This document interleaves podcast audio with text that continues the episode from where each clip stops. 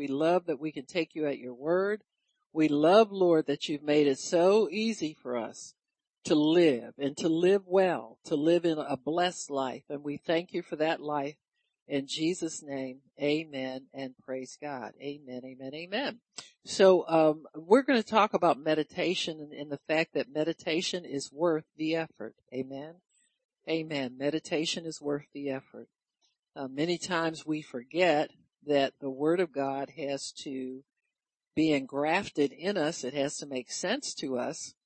And it is a seed that is being planted in our lives. Uh, seeds need time to grow. There may be times where you'll get instant uh, release in your life of things, but pretty much God has us on a plan uh, whereby we uh, grow in the fruit of God. We grow, and so He tells us up front that His kingdom is not meat and drink. It's not the material realm, but it is righteousness, peace, and joy in the Holy Ghost. So we can have the kingdom even though we may lack evidence of certain things in the natural, or we may lack possession of certain material things. Uh, there's always somebody believing God for something. Amen. Something in our lives could always be better, be more productive, could be improved upon. There's always a future that we have that we're praying for, uh, where we, we know that certain things are, are freely given to us by God, but they, we haven't received them yet. And, but in the meantime, we do live in his kingdom and his kingdom is, is more atmosphere than it is anything else. It's the fruit of the spirit righteousness, peace, joy, love, patience, gentleness, amen, faith, goodness, all of the good things from God's spirit are ours all the time. So even though you may not have everything you desire in the natural and you'll probably always have something that you're waiting on or something you're believing God for if you're sitting around idle, God will just drop something on you to start believing it for. Uh, that I'm a witness. You know, you you can think it's all this, and then all of a sudden something will seem uh, kind of like out of balance. There's a hunger, something's out of whack, something's not. There's an itch that you can't scratch, and that's God allowing you to open up your spirit to more things, more things that he wants for you, more things he wants you involved in. So when Jesus said, isn't your life more than meat and drink and clothing? You know, um, and it is. The answer is yes. And if you don't know the answer is yes, you need to say, well, God, which is it? Is it yes or is it no? Say, maybe it is more than that. I just not aware of it yet. And so then we, then when you come into an awareness of the spiritual aspect of life, then you'll start to understand more about yourself now that you're saved. Why you feel a restlessness sometimes, why you feel uh, itch you can't scratch, why you feel that something uh, that you, you, um, something's missing, but it's not wrong. You got me?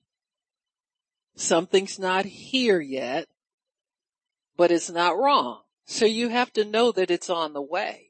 And what God is doing is putting you, He's making room in your spirit for more of Him.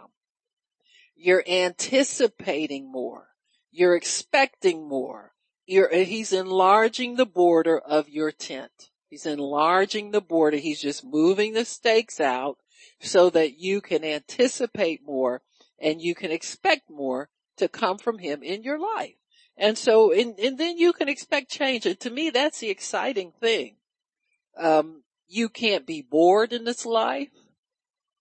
You can't think it's time to quit because the minute you start thinking quit, you know, somebody will text you, phone you or something with a problem in their life that they don't have an answer to. So then you realize you're the answer. Amen. Now you may not feel like you're the answer, but there's a lot more to you than you know. Amen. A lot more.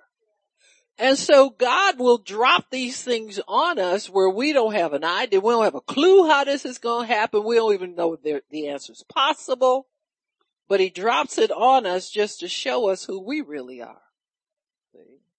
You got to be in touch with the real you at all times. And the kingdom of God puts you in touch with a real you.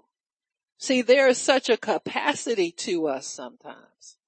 There is such a, uh, um, I, I guess I could say capacity, you know, to, to our lives that we have no idea how to tap into it, no idea how, and so uh, when a stress comes, something that will just force you to your knees or force you into God's face or force you into something different, that's when we begins to be revealed to us who we really are through stress. Amen. Praise God. Amen. You know, when women, I, I used to work in uh, maternity nursing and stuff like that. From time to time, there were always, thank you, Nurse Nikki. But there, you know, young girls who hadn't, had never had a baby before couldn't imagine how that great big baby was going to come through the same way he went in. That's, you know, that's what we would tell them. We said, well, how's the baby gonna come out? Honey, the same way he went in. But it won't be no fun on this. yeah, this takes all the fun out of it. Amen. so, but that's the way we are. Amen. Made my point. That's the way we are in God. We have no idea how we're going to accomplish this great big thing that God has told us we're going to do for him, but we'll get it done. Amen. Because we're going to be stretched. We're going to be paced. We're going to be told to hold on. We're going to be told to let go. We're going to be told to push. Don't push, pull, whatever. But we will get the job done because there's a whole lot more to us than we ever thought there would be. Amen. In God. And so God is just putting us into, into the, the test of kingdom living, kingdom life and understanding what the kingdom is, that it, it does hold great possibilities for us. It holds great things for us. It's worth it. Amen. Every, every single thing that we do in God is worth the price that we have to pay, uh, you know, spiritually speaking. You understand what I'm saying? There are some spiritual things that, spiritual battles that have to be fought and won so that we can receive everything that God has for us and part of the price we pay is meditation, meditating on the word. it's amazing how important that is to our success in God and, and the world has hijacked. You can pretty much tell where the payoff in God's kingdom is because the world will steal it and start to hijack it. Amen. Uh, because people think meditation is just for Buddhists and Hindus and, and Eastern people and stuff like that. But we don't have to sit there in a certain posture and repeat something. You don't have to go buy a yoga mat. You don't have to get no yoga clothes. You can just walk around in the mind of God, having a good old time.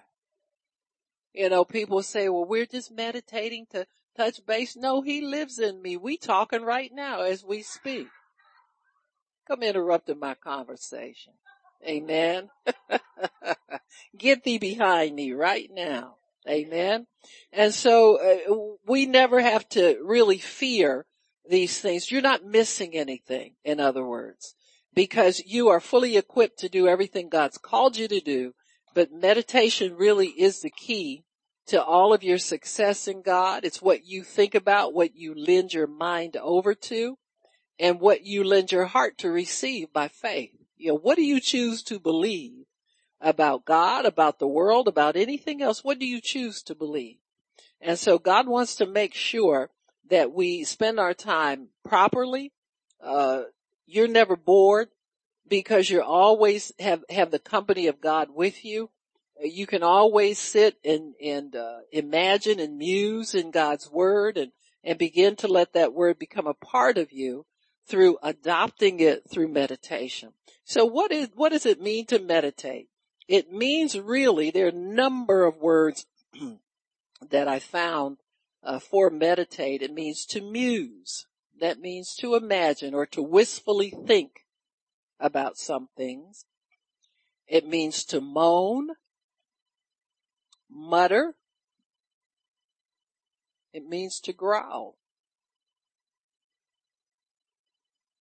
It means to devise and plot. It means to ponder. Meditate also means to complain. Amen. Now the complaint in a legal sense. And that means to put something out there that's not satisfied. So when you meditate on something, you might say to yourself, well God, I'm, I'm really needing this, that, and the other. And, and the fact that you put that out there means that you expect an answer to come. And so by not letting your mind let go of it, amen, it means that, that you are, are open to an answer, that you expect an answer. You're not just wistfully putting things out there in a, a vain imagination, but now because you have the Spirit of God living in you and you meditate on the Word, which is your answer, then you are building something. You're building an argument. You're building an answer.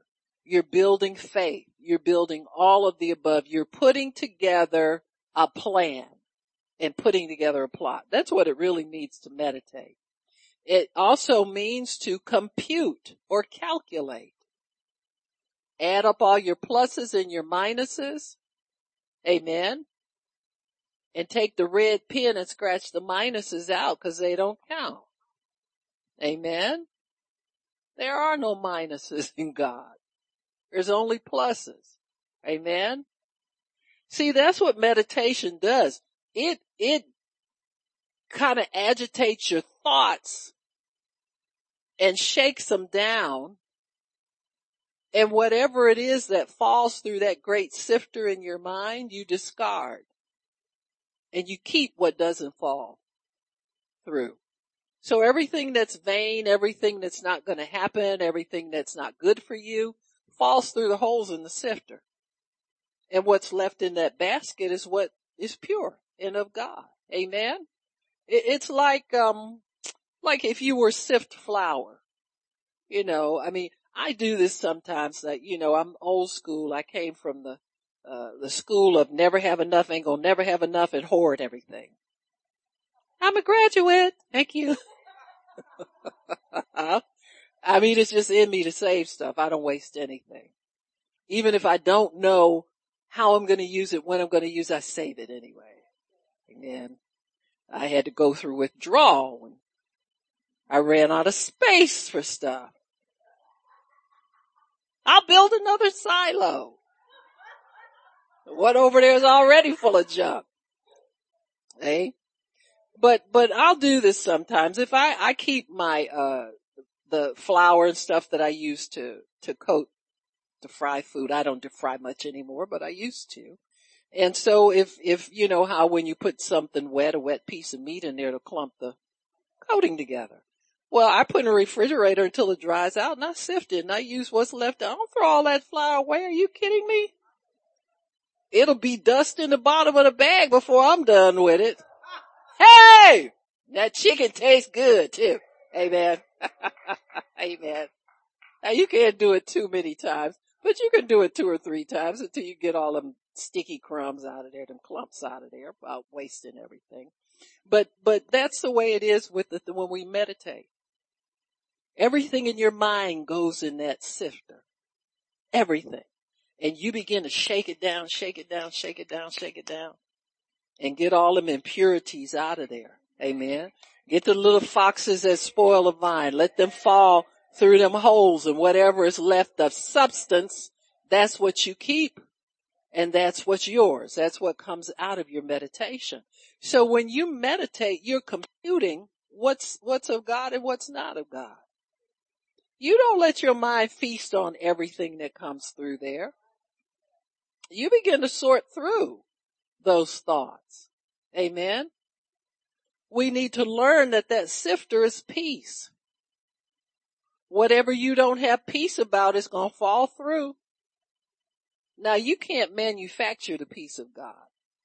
Now I'm real sorry because it, you can push it out of the way and try to ignore it if you want to, but eventually that peace is going to say yes or no to something that you're thinking, working on, or whatever, whatever. It's going to have to be discarded or you're going to have a very, very dissatisfying life. You're going to have a life of turmoil.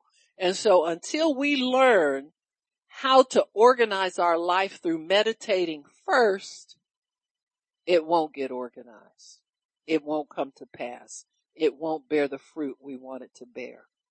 You know, I'll sometimes before I get up in the morning, like I tell people, don't call me before noon because I'm involved.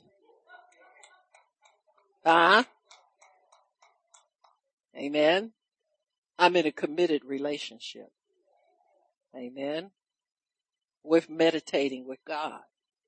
So by the time my feet hit the floor, I've already got my day lined up already. I have no shocks, no surprises, no disappointments. It's a successful day. And I know from beginning to end what I'm going to do. I know about how much time I'm going to spend on it. Amen.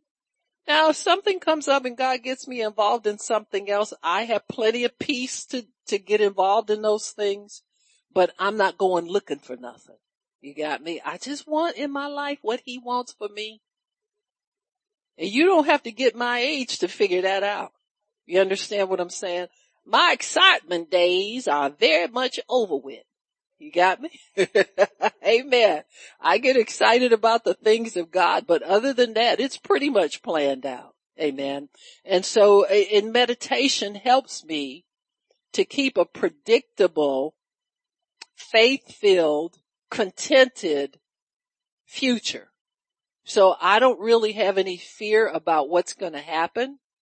Uh, it, I can get upset about some things from time to time, but pretty much God will just jerk me and say, now wait a minute, sis. Let's get a, get a handle on yourself here. I got this already. You know what I'm saying? Give this to me. This ain't yours. You see? And so it, it and things like that. And so meditation really helps us to sort things out. What things are your responsibility? What things are God's responsibility? Amen. And, and begin to live your life uh, through that method. So it also means, uh, we said a computer to calculate, pluses and minuses, draw the line, and then you come out with what, what the balance is. Amen. And it's all good. It means to attend carefully. To meditate means to make sure all the details that you want to see handled are handled. It also means to practice. In other words, you, God will have you rehearse in your mind what he has in store for you. Very often you'll get a glimpse of what, what it is that, that he wants you to have. Amen. And it'll come to pass exactly like he, he told it to you. You know, um, I was, when I was wanting to get my next car, I didn't want to go shop for it. I really didn't. I wasn't going. And God knows I wasn't going. Amen. So, I mean, I just didn't feel to go. Why throw myself to the wolves? Am I a beggar? Do I look like I'm broke and begging? Well, I won't go there. I mean, you know, really, if I just, you know, but uh, you know what I'm saying? I'm saying like, wait a minute. Now God, you're big enough that you can get that car for me and drive it right on in here. See, it's a test of your faith. But see, if you can't meditate your way to peace about things like this, it won't happen for you. And tell you right now. Cause you know what most people do? They think about something pops in your mind, but I don't want, but I don't want, but you can't think like that. You gotta trust God. So if you can't put it out there in total confidence, and so I was vacillating. I said, well, God, well, I don't want to know if I want this and I don't have to have that. And I don't, I said, but wait a minute. God, you know exactly what I want. You know exactly what you have for me. You know what I can afford. You know what, you know all the details about this. So just bring it to me, God. And I saw a little picture in my mind of my truck and I got the picture on my phone where the guy drove it off that, that truck he delivered it in, drove it right into my driveway in my garage. And I saw the back end of that truck driving into my garage. And after that, it wasn't disputed because I was, I was saying, well, I don't have to have that color. I can have this color. I can have that. But he knew what I wanted. Amen. And then Tony reminded me, he said, we test drove that same year, make and model when we first moved here. Amen. And so when, when you, and I trust God, people say, I don't want nothing used. Well, I'm sorry, the day you sign the paper, it's used already. And God is not going to send it. See, I trust God. That's for somebody who don't trust God. Why would he send you something you don't want?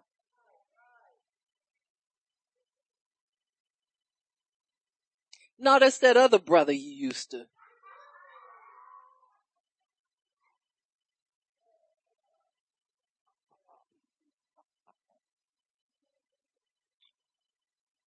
Let us, I digress. Let us go on. And let us. All right.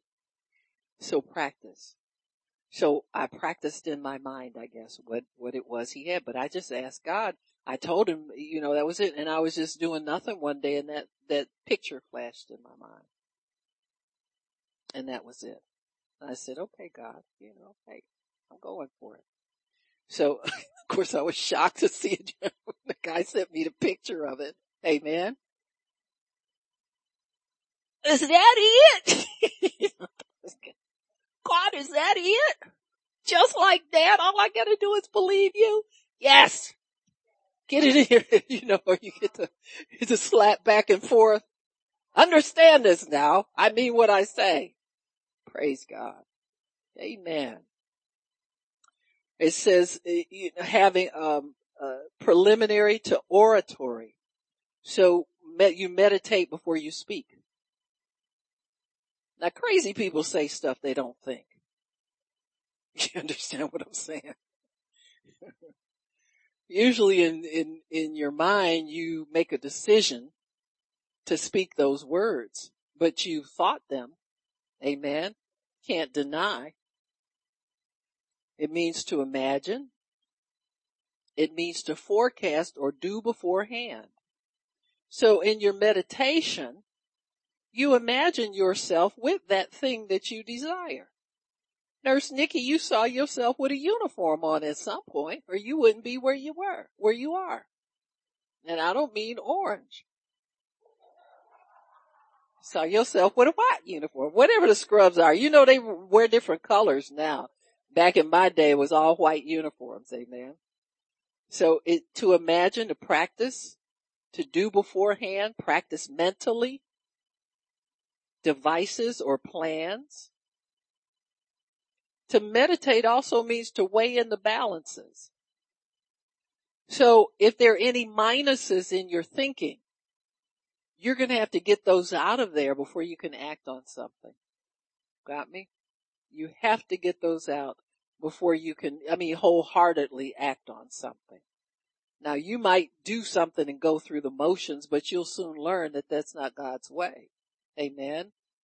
Uh, going through the motions just means that you're trying to get it without being fully persuaded about it. God wants us fully persuaded, especially his word. Cause that word has to live in you. You gotta feed that word in order to get the benefit of it. Amen. You weigh in the balances to determine what is right. Amen. So you're, you're pensive, you know, thinking, thoughtful instead of being rash in the things that you do. Now we've all run off and done things because we thought it was God and then we realized that's not the way really God does stuff. Amen. He's not impulsive. He does not lead us to impulse and he does not do things impulsively to us. Come here, Miss Donna. Praise God. So, so really what God has for us is something far much better. Just walk with me, okay? Eh, what he has in store for us is something that's far better than what we have already, but he wants us to have a certainty about it. Trip back is going to be easier. Thank you, Lord. Thank you, Lord. Praise God. Thank you, Lord. Thank you, Lord. Thank you, Jesus. Thank you, Lord. Okay, stand right there in front of the chair. Mm-hmm. Thank you, Lord. Now, Lord, I just thank you. Take this stiffness, soreness, whatever it is, take it out. Which leg is it, honey? Kick it. Kick it out. Thank you, Lord. There you go. All right. Now you can sit. God will finish it. Okay. In Jesus name. Thank you, Lord. Finish the work you started in her, Father. We thank you for that, Lord. In Jesus name. Thank you, Lord. So you're pensive instead of being rash in your, your, um, decisions. Amen. God wants us to be fully persuaded. I mean, that, that little phrase there is worth everything no doubt, no fear, no misgivings. That word has been tried in you several times and you come up with that's the right thing for me. Amen. It's, it's not something you just jump into and dive into. Amen. really, we have a choice as to what we think on. Ecclesiastes 14:20 tells us, "Blessed is he who meditates on wisdom. Wisdom is always the word of God. Wisdom is right, right, um, right thinking, productive thinking, fruitful thinking. Psalm 119, 14 requests to let the meditation of my heart be acceptable in your sight. Amen the words of my mouth, meditation in my heart. So if your meditation's right, then your words will be right. Amen. They will. If, if you know how to work and flow with the Holy Spirit.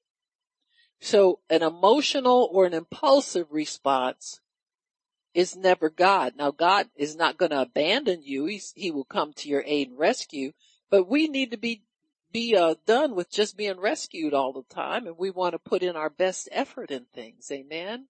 So that you can walk in wisdom. You can walk in right understanding. You can walk in right thinking at all times. God moves us in the spirit of peace, the fruit of peace in our hearts. So if once peace is established, then our meditation is correct. Amen. So you can meditate your way to peace about certain things. You know, just get them established, get them done once and for all. Like once you understand that you're healed, even when, when situations change, you still must come up with a conclusion that you're still healed no matter what. See, healing is a decree. It's a fact. It's not just something that's promised to us. It's a done deal. Our problem is we piece things so much. You know, we fragment everything. Like when we preach the gospel, healing was never take to be taken out of the gospel, out of the preaching of the gospel. See, we preach salvation by faith. We just assume that all who call upon the name of the Lord will be saved. Anybody who gives their heart to Christ can be saved, we should feel the same way about healing. You got me? But see what happens is we dismantle the cross. You break it up in pieces and you give one ministry to this person, one ministry to that person. And then the poor person that you're speaking to has got to put it all together to realize that the same God that, that saved me has healed me. Like it was so easy for me to pray that prayer. If people weren't accepted by God already, how could we get them saved? How could you preach salvation to anybody? We don't get a naughty and nice list and say we can't preach it to this person and, but you got religious crazy Christians who think like that. They think certain people just too bad, you know? we don't just say that, but we act that way. You ever notice you'll be praying for somebody real good and then all of a sudden your mind will just go passive on it. You don't really like, I sure wish they could. You understand what I'm saying? It's always an incorrigible in everybody's family. You know what I'm saying? Somebody's going to be the last holdout. And we'll go kind of flat on those people sometimes. We're not as excited about and, and faith filled about their conversion as we used to be. So then we gotta watch ourselves. Let our meditation bring us up to the place where we're encouraged again. Amen. So your meditation really is what maintains your house that God lives in. Your meditation maintains that. It's, it's not changed by what somebody does, what they say, what they do what they believe, what they're involved in. You know, sometimes parents will have a suspicion that the kid is on drugs. Then it, it gets to be more evidence, more reality. Well, instead of looking at for evidence of what you knew already was going on or suspected, start asking God for evidence that he's working on them to save them. Or if you're not going to get any evidence, if that's not your bag, quit looking at what's going on Cause that means nothing compared to the promise of God for that person's life. So we've got to be attentive to our own meditation even to attend to the work that God has given us to do. It's very important what you think about what you pray about. You know, you gotta know it's the will of God. You gotta know it's right. You gotta know it's proper and you gotta know it's good. So we're going to look at a couple examples. The first one is the centurion of people who meditated their way into peace and faith about what they needed from God. So your biggest job will be to get yourself to believing and that's all. Jesus talked about the kind of faith we needed. He said only believe. Not believe and add something to it. He said only believe. Then in one place the Bible says believe and not doubt. Amen.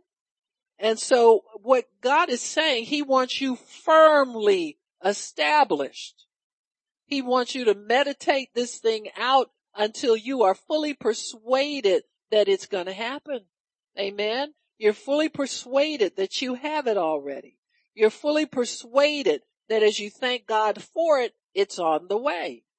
You're fully persuaded that if you continue to meditate and water that seed of the promise with your faith and with your praise and with your confession, that God is, is then obligated to bring it to pass.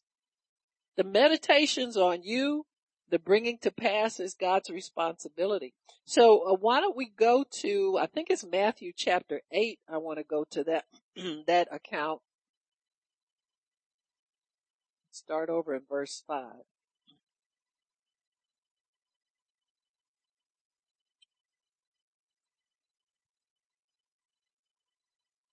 Okay, this one's good. He says in uh, 8 verse 5, and when Jesus was entered into Capernaum, okay, yeah, Capernaum, there came unto him a centurion beseeching him. Now this man is a pagan. He's a Roman. Um, he's, he's a military man. So that's his background. God can speak to you no matter what your background is.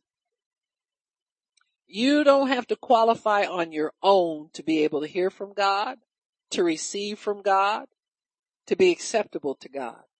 He qualifies everybody.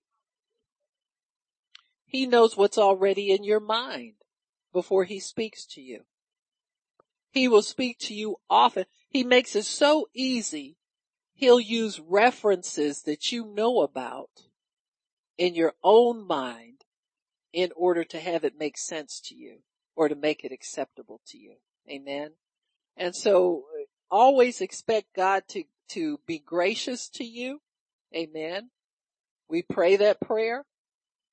And so he wants to give us assurance and give us peace that our faith will not fail us in these things. Amen. So, so he says, the centurion comes up to him and beseeching him saying, Lord, my servant lies at home, sick of the palsy, grievously tormented. So he feels for this man. Nobody likes to see anybody suffer. You don't even want to see your little animals suffer, your pets suffer. Amen. Everybody, anybody who is in life appreciates life. And he says, uh, and Jesus said, I will come and heal him. Now, he didn't ask him to come. Jesus volunteered to come. Amen. Now, the only way you get a, a positive response from God is that your faith meets his requirements. So he's already said, you got what you asked for. Your faith is strong enough to convince me that you believe. And that's really what we want. We want the good report, don't we? Amen.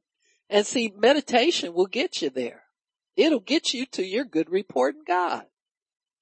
And so once this man expresses what he desires and Jesus says, okay, come on, I'll go with you. I'll, I'm going to heal him. And then the centurion backs up a little bit.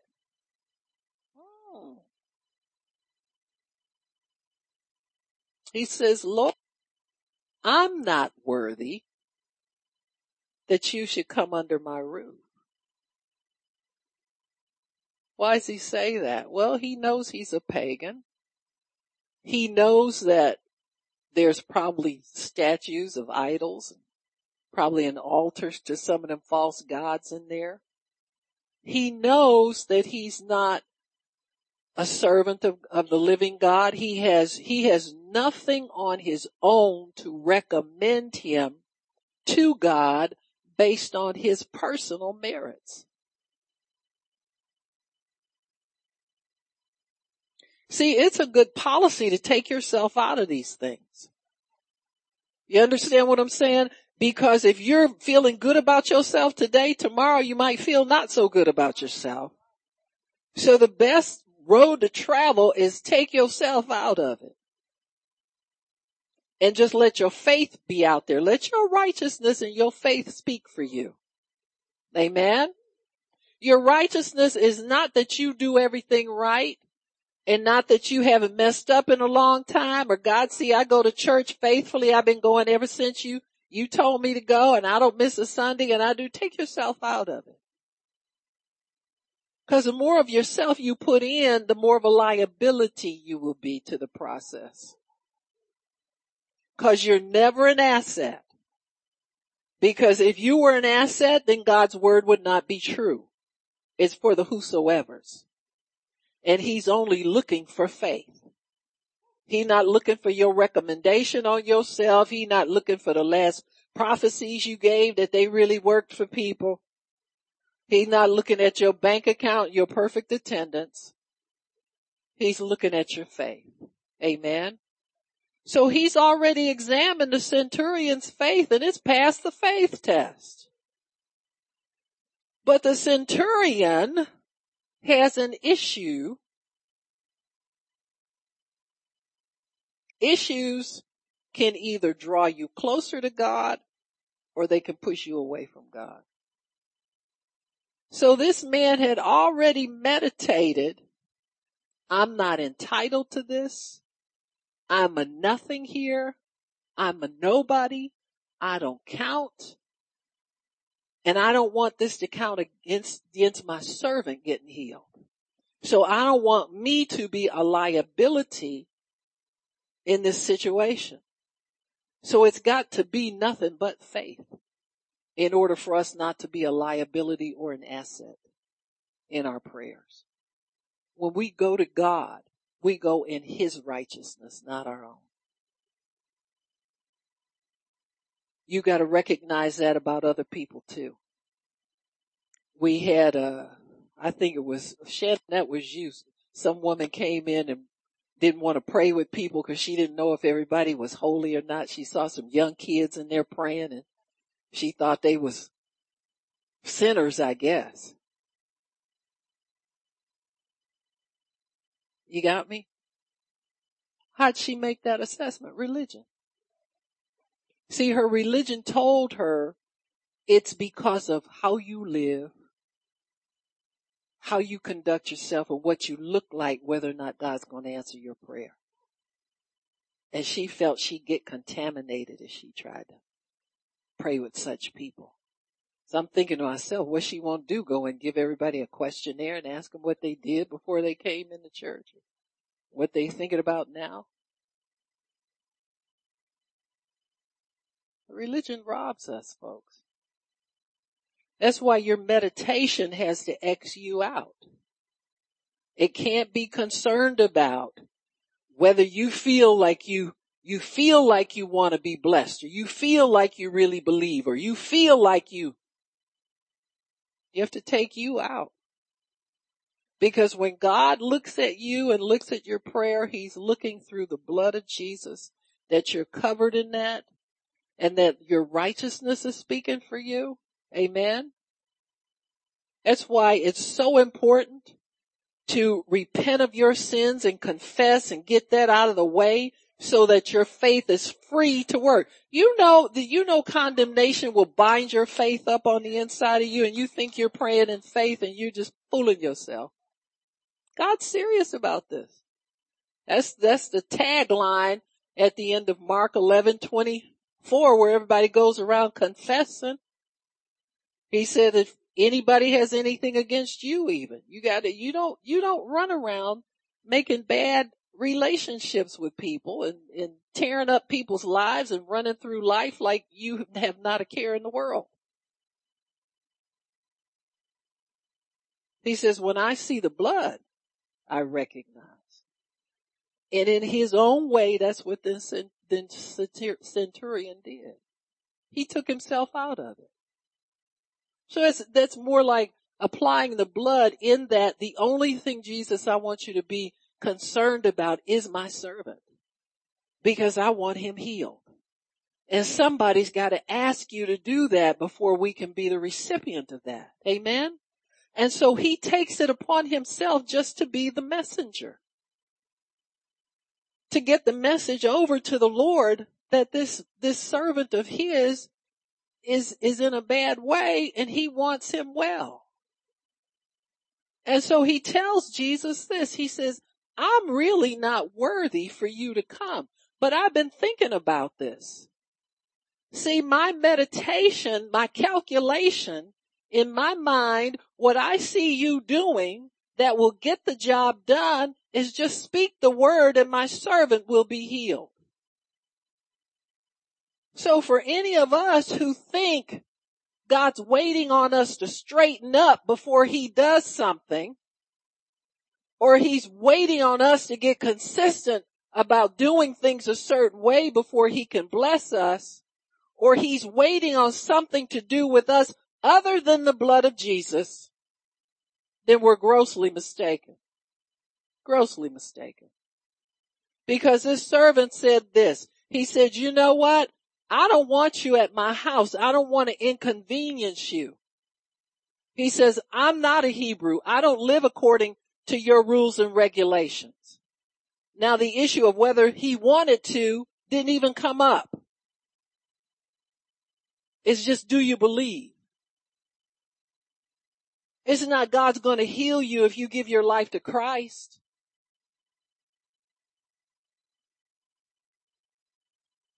See, we gotta be careful with our crazy religion sometimes.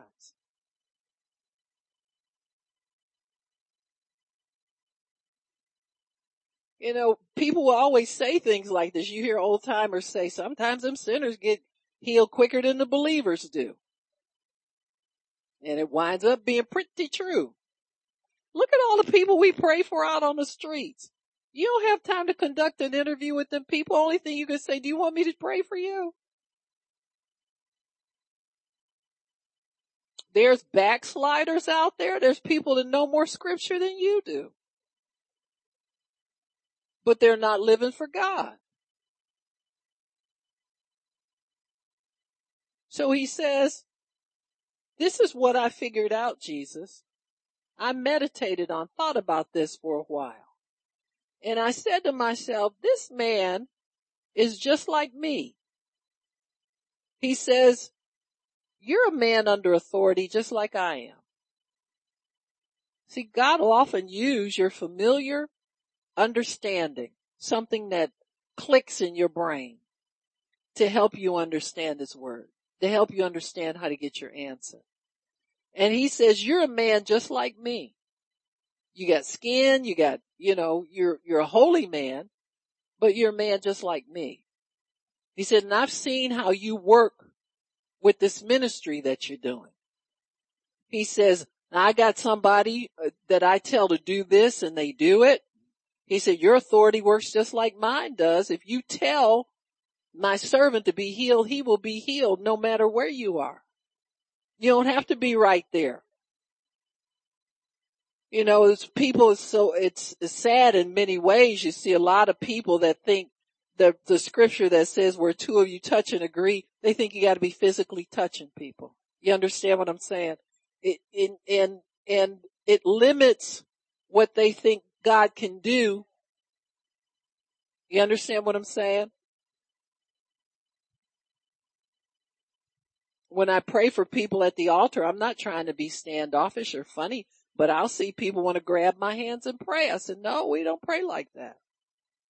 I said, if God tells me to do that, I'll be glad to do it. I said, but I'm to minister the anointing to you and touch you at the proper time, being led by the Holy Spirit. You know, them little demonic ones like to grab you and want to pull you over on the floor. I said, honey, I ain't hitting the floor. I don't know what you're going to do, but if you go going down, you're going down on your own.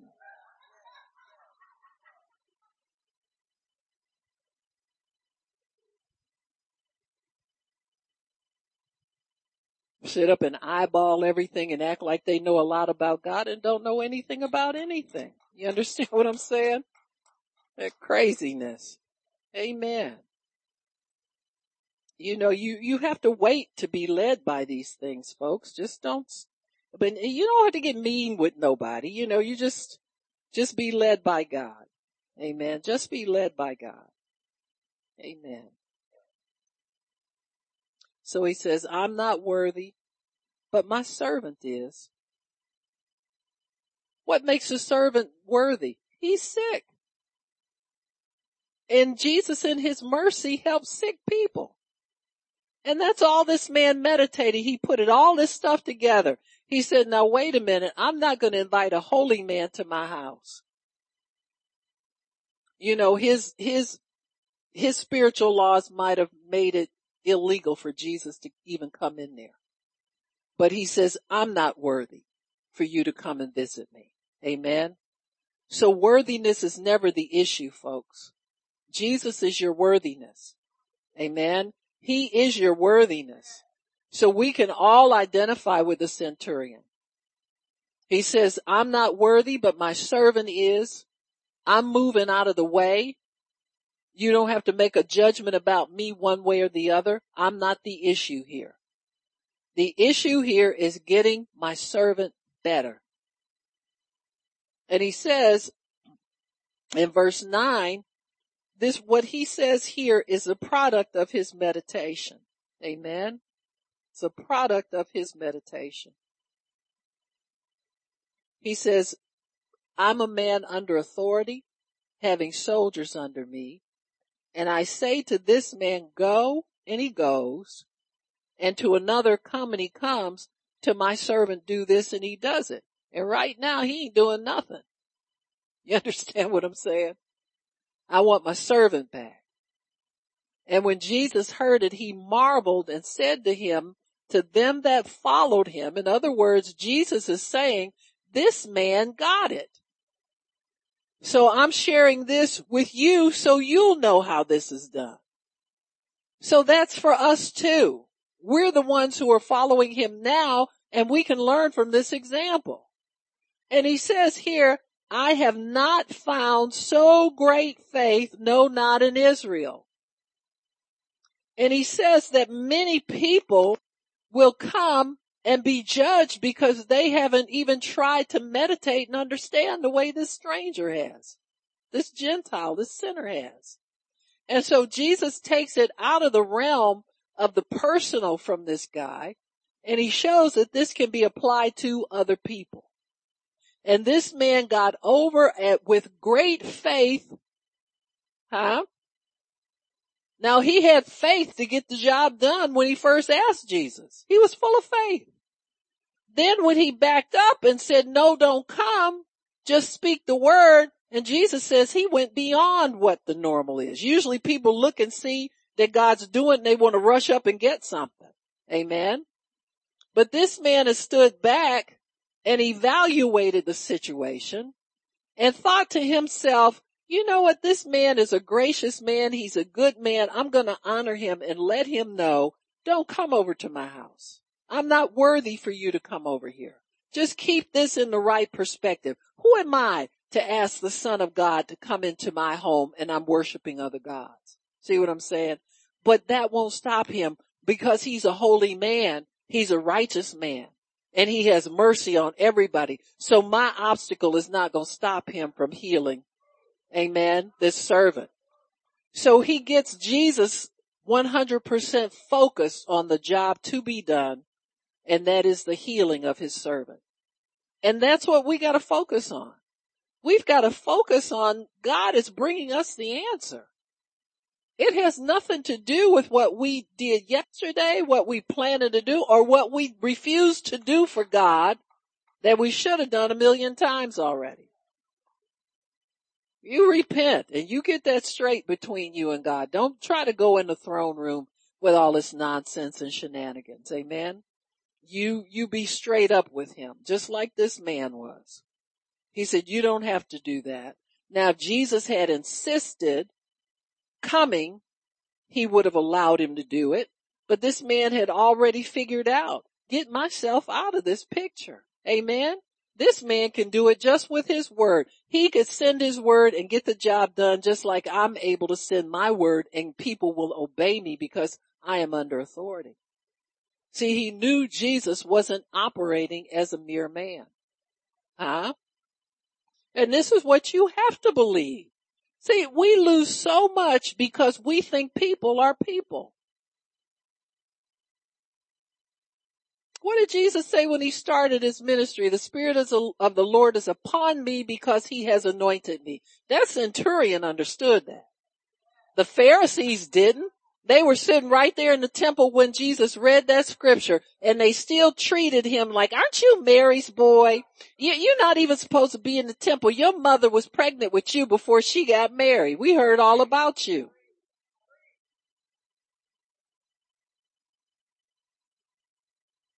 See, if you don't realize somebody's anointed to do something, you treat them just like a normal, everyday human being. Oh yeah. Cause that anointing is what's going to get the job done. The people's words and the fact that God anoints them is what gets the job done anointed people are going to say a lot of things you don't like. A lot of things that don't go down so easy. Amen. And they'll say I'm under the anointing. How about that? Just a thought. I tell people all the time, I said, listen, when I tell you to do something, it's not like your girlfriend telling you and making a suggestion. You go home and say, well, she ain't, I don't like that. She don't know what she talking about. You, you understand what I'm saying? You gotta learn how to distinguish what's holy and what's profane. You got me? And we're all able to do that. So this centurion understood that. Understood it better than many of, of God's people did. Even Jesus' family. Come on out here. We need to talk to you. Uh, I'm preaching. I'm prophesying, please. Go home, Ma. Okay? I'm talking to my peeps already. Amen?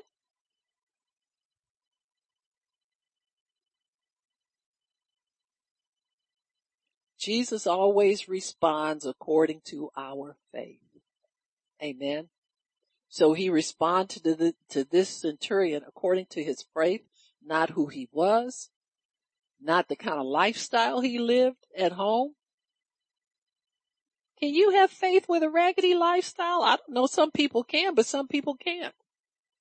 For believers, it's kind of requirement righteousness for us. Just saying.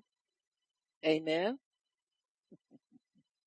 You gotta honor God's word. You gotta honor his, his rules. You gotta honor his laws.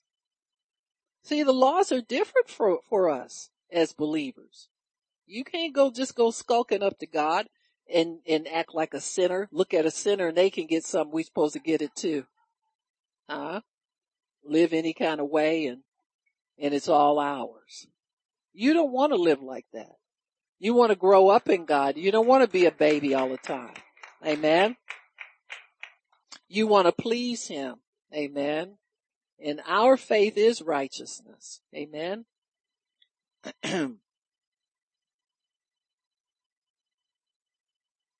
Many times instead of meditating things through and, and making sure we're fully persuaded on the inside, we'll just want to repeat things to see if that'll get it. You know what I'm saying? Just confess the word or speak the word and, and wait to see what happens. Nothing happens. You're not fully persuaded if you're still waiting. Got me? Waiting to see means that there's doubt somewhere. So you have to continue to work with that thing in your mind until you get it, get your mind thoroughly washed out. Amen. Now the difference sometimes is that if, if, if at the, at the altar where you say, if you, you're in pain and somebody prays for you and they'll tell you to work that affected part, like Miss Donna, still working your knee, Miss Donna? Or you sitting there waiting for something to happen? You better work that knee, girl. You better work it. Amen. And quit, quit thinking to see if it's done what it feels like. Just keep working it by faith. See, that's the whole thing. You know, consider not. Amen. You know, consider if it's better, if it's, what difference does that make? You're healed anyway.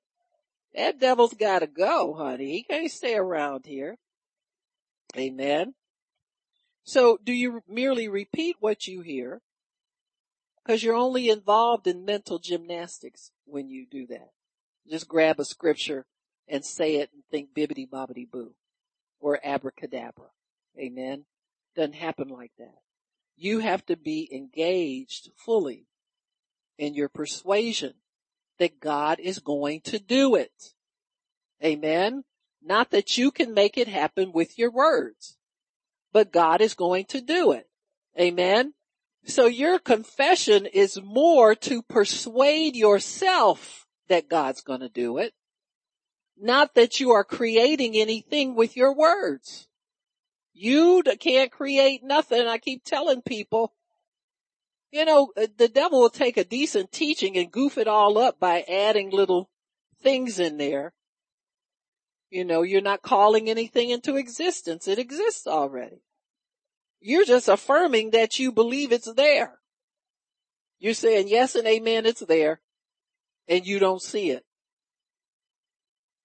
Your faith says, yes, amen, it's there. And if I hold on and not let issues get involved, I'll have it because God is going to bring it to pass. I'm not going to bring nothing to pass with my much confession. Now your confession will change your mind about things. It'll get you convinced. That's what really it's for. Faith comes by hearing and hearing by the word of God. So that's the power that your confession has to convince you that God's gonna bring it to pass.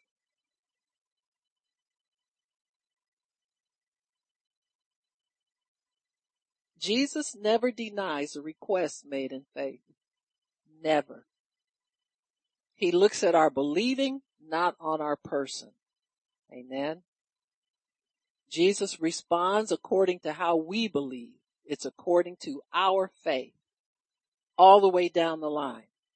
So remember one of our definitions for meditation was to practice something in your mind, to act it out in your mind. So the centurion had acted out in his mind, Jesus, don't come to my house. I got two wives and five girlfriends. Huh? And about 24 kids.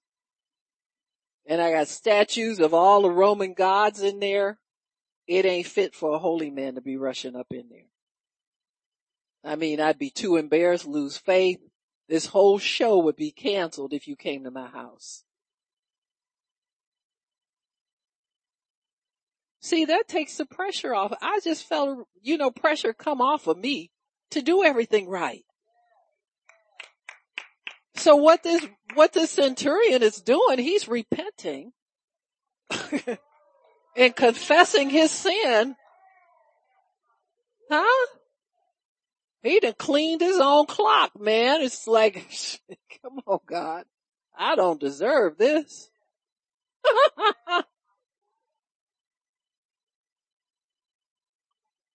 That's why he compared him to the Israelites. He said, man, if I can get 10 Pharisees to repent like this dude, we might be able to get some work done around here. But see, when it's all about you and self-righteousness, and whether you're good enough, whether you did this right, that right, and whatever your behavior is, when it's about that, you'll get very little from God. But if your meditation brings you to the point of this does not matter, I got a sick servant there and I'm going to go talk to this man and shoot my best shot. But while I'm there, I'm going to confess to him I don't do stuff right. You know, I'm not the worthy one, just, you know, but I know for a fact, I've seen you talk to limbs and they get healed. I've seen you touch blind eyes and they come back to life. I've seen your word work on people because there's a higher authority over you that's doing the work. See, I'm a man like you are, but you're a holy man. I'm a sinner. You can't come in, uh, you, you know, you won't even feel right house. so just tell my servant to be healed and he'll be healed. So his faith was sufficient at the first request. When he took God at his word, it got increased. So every time you can just take God's word for something, you up the quality of your faith. That's why many times God will, will have us continue to believe something for a season. Just carry that word in you for a longer time than you feel is necessary. And we all feel like it should happen faster than what it happens. But have you ever been in that situation where I used to be able to just confess and, and, and stomp my leg and the pain would leave and now it's been lingering for a little bit. Couple days, week, whatever. Amen. He's up in the quality of your faith. See, we want out of pain. He wants us in greater faith. Cause he sees what's coming. We can't see what's coming. Somebody got it down, down here's got to believe for more. Uh, we can't all stay at the baby level of, gimme, gimme, I want it now. Well, I gotta wait. Wow, Pastor Barb says she saw that truck driving in her driveway. How come I can't do that? You get your own driveway, your own truck, and your own faith. Huh? The car I got rid of was 24 years old. You want to wait that long?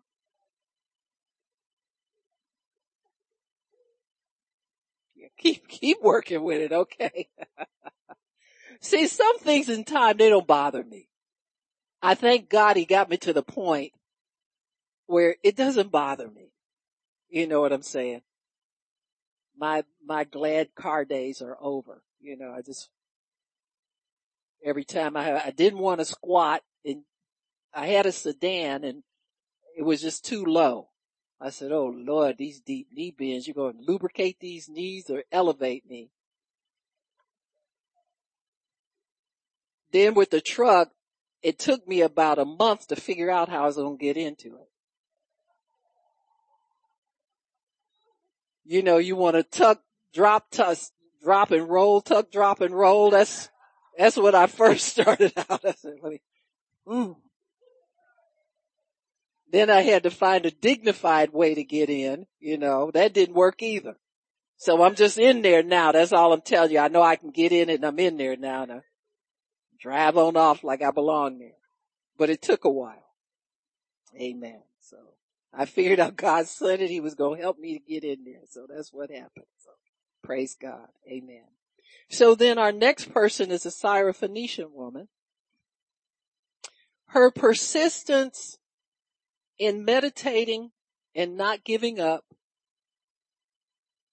sealed the deal. It got her what she desired. So here's a woman who persisted in meditating and got what she asked for. In Mark chapter 7, I think we'll go to Mark 7.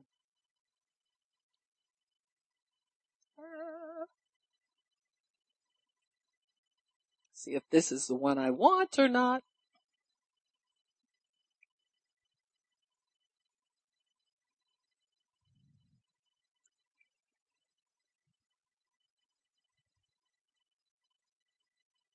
Okay, yeah, we'll do this one. Okay, so uh, you see an example here of how Jesus takes us from inadequate faith to faith that is great. Amen. Sometimes we need to know what will take great faith because he commends people who have great faith. Now, if you're thinking to yourself, well, I'll need all that. I, I no, just give me, give me, give me enough faith to get what I want. It's not up to you. See, Jesus is doing something in each and every one of us. The Bible says he is the author and the completer of our faith. So there's a job that he's um, involved in with your faith. It's not just your faith by yourself. You can do what you want to do with it. He is 100% involved in it. He is already, he's like, for lack of a better thought, a personal trainer. He's developing us. There's something he needs our faith to accomplish. Your faith belongs to his kingdom. It's not yours anymore once it's invested in him. In fact, you're using his faith to get the stuff you need. Amen. So if it was just our faith, our little measure of faith, it wouldn't go very far of anything. But what we do is we invest our faith and confidence in him when we use his word. And so when we put, we start investing in speaking his word and believing his word and requesting according to his word, we are invested in him now. We've invested that faith in him. And it's up to him what happens to it. All we have to do is cooperate with the program. So whether your faith, it seems like, sometimes it seems like my prayers didn't go very far at all. Ooh, it seems like my faith isn't doing anything. I just, how come it just won't happen all of a sudden? Huh? He's working on something. He's, you've got to have faith that your faith will pay, will pay, you know, will, will pan out at some point. That it'll produce what you want it to produce. You gotta have faith in Him that whatever you feel like from day to day, it's still working. It's still working. It's still working. No matter what it looks like in the natural, what I go through, it's still working. Amen. Why? Because he's working it. You're not. It's his faith. He knows what it can do and he knows what it's assigned to do. He knows that you live in Cleveland. He knows what it's assigned to do in Cleveland. You live in Detroit. He knows what it's assigned to do in Detroit. what it's assigned to do in your family, in your neighborhood, at your job, wherever you are. Your faith has an assignment to accomplish things, not just for you, but related to his kingdom. When your coworker gets sick and you pray for them, sometimes you don't even have to tell people you're praying for them or ask them if they want prayer. Just pray for them. For the most part, people, once they know what you're about, they will ask you. Whether they ask or not, prayer, prayer is a, is a, a byproduct of a burden that you get from God to do something for somebody. He can drop it on you whether you know them people or not, or whether you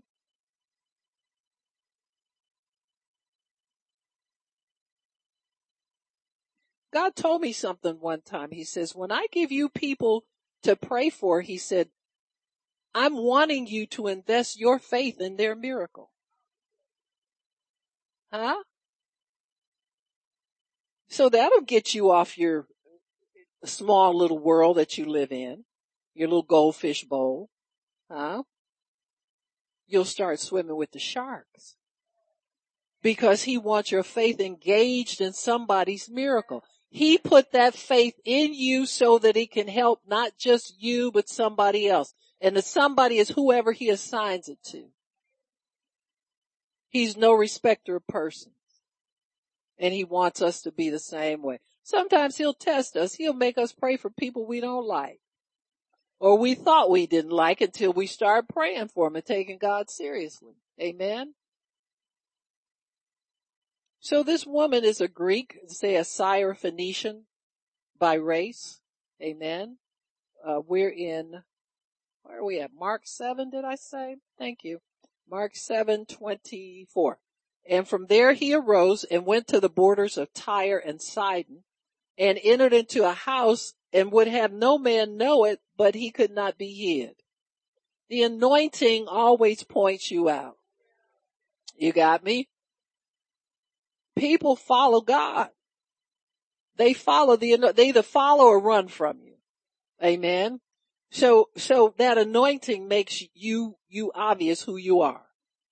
For a certain woman whose young daughter had an unclean spirit heard of him, heard of him, heard of him.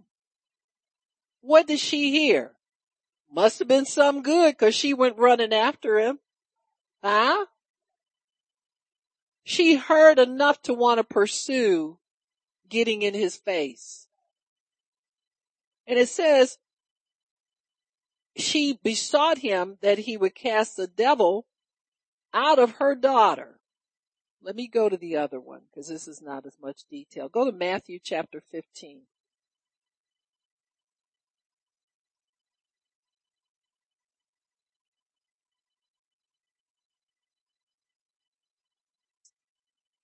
I call this lady the quick meditator.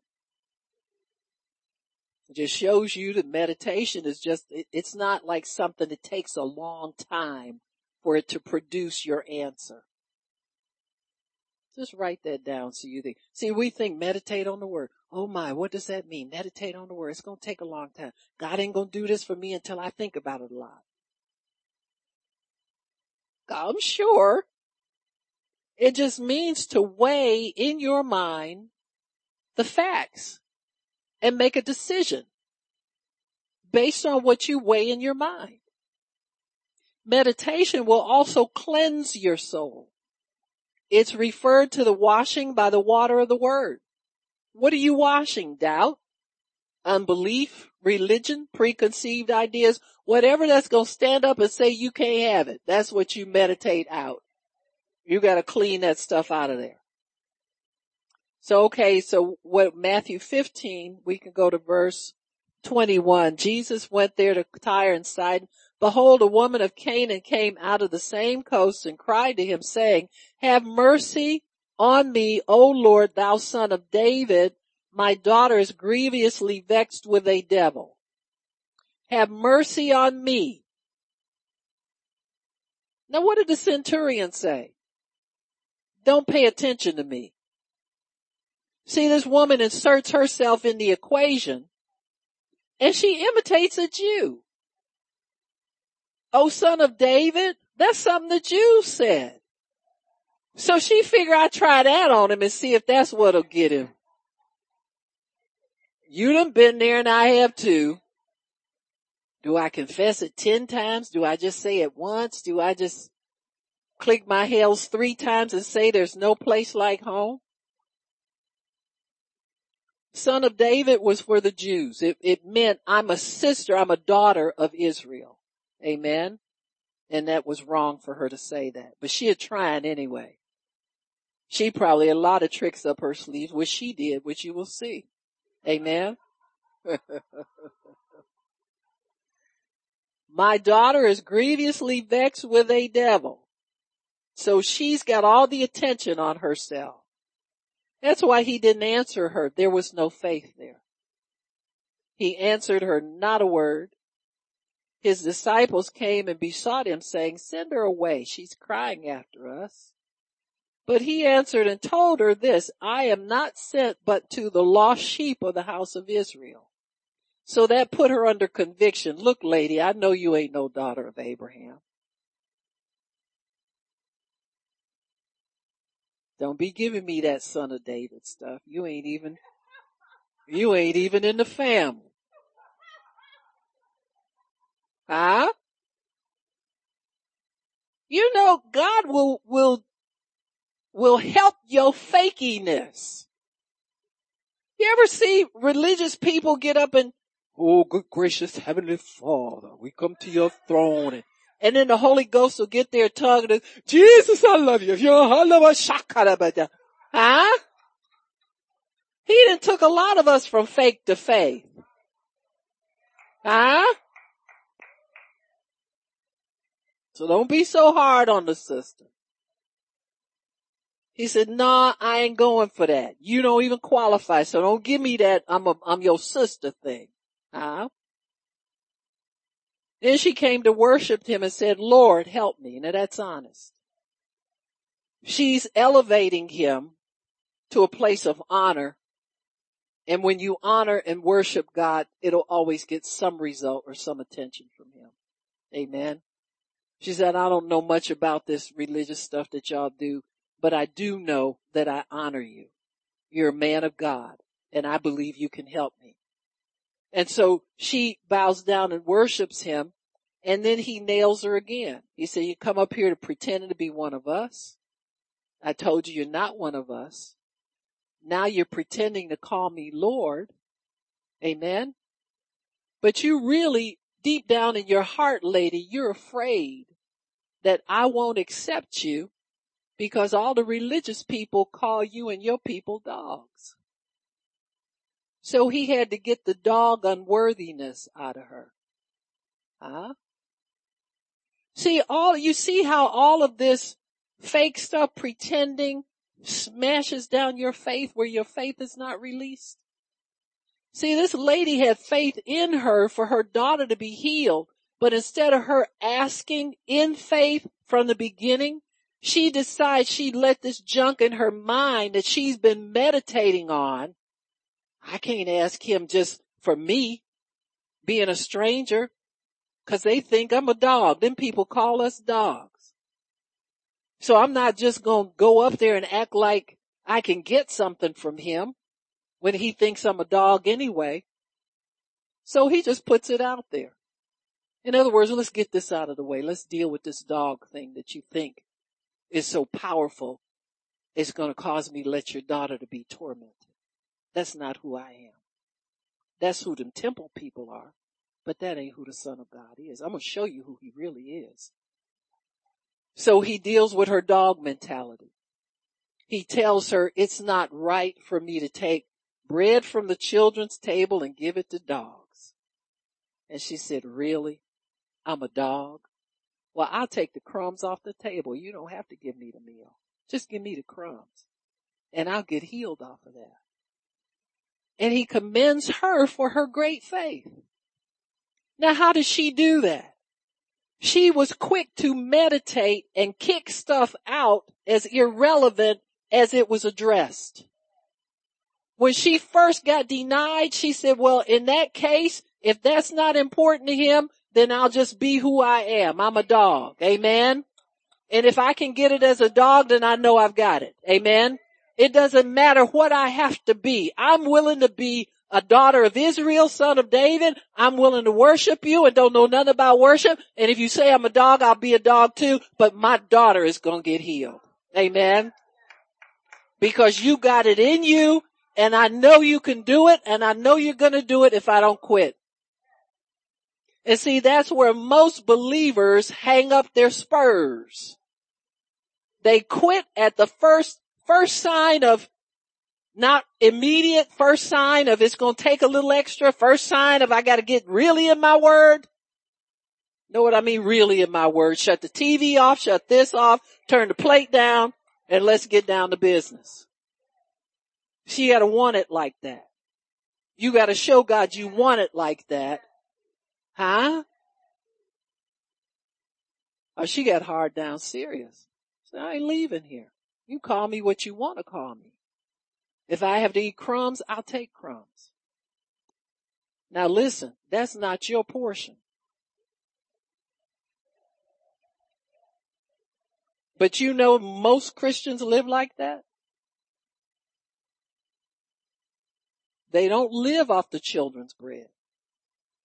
They live off crumbs. You have a seat at the Father's table, but you gotta be cleansed in order to sit there. Major reason most people don't get what they need from God, they don't think the cleansing. Did your mother ever tell you when you came from outside from playing, she call you in there to eat and everybody go sit there, you better get up and wash your hands. There's a requirement to dine at the Father's table. Most of us don't even know what it is. Why? Cause we're always looking for crumbs, looking for a way to get just enough. Huh? Yeah. That's why everybody always calling Pastor Shirley to pray with them or pray for them. Huh? Just a thought. Nothing wrong with it. If you really need it, it's here. Amen. But many times we don't, we think we don't have to live according to God's laws and his rules. Not 100%. That's not really on our minds. Our minds is mostly about getting what we can get when we can get it. Let me get this done, that done, and that done. Instead of God, let me please you. I want when I walk to be a fragrance that you enjoy. Amen. I want every time I open my mouth to, to exude something that's pleasing to you. I want to please you. Amen. It's not about stuff. It's about relationship. Amen. About pleasing him. Coming up to his standard for a change instead of always looking at what we can get. God wants us to live like that, folks. It, there's more to this faith walk than just the accumulation of things. I wish we had more ministers who would drive that point home to us. But they're so insecure in their message, they don't think they'll be listened to if they don't promise you a lot of stuff every time they get up in the pulpit. Amen. But I'm here to tell you, it's very important that God, that you please Him that you have the sweet fragrance of Christ. You leave that everywhere you go and that that's important to you to please him that way. Amen. Father, thank you for your word and thank you for understanding. Thank you for goodness, mercy, the fruit of the spirit in total. Father, everywhere we go, we exude the fruit of the spirit and it's a great smelling fragrance to you. We honor you and we love you. In Jesus name, Amen and praise God. Amen.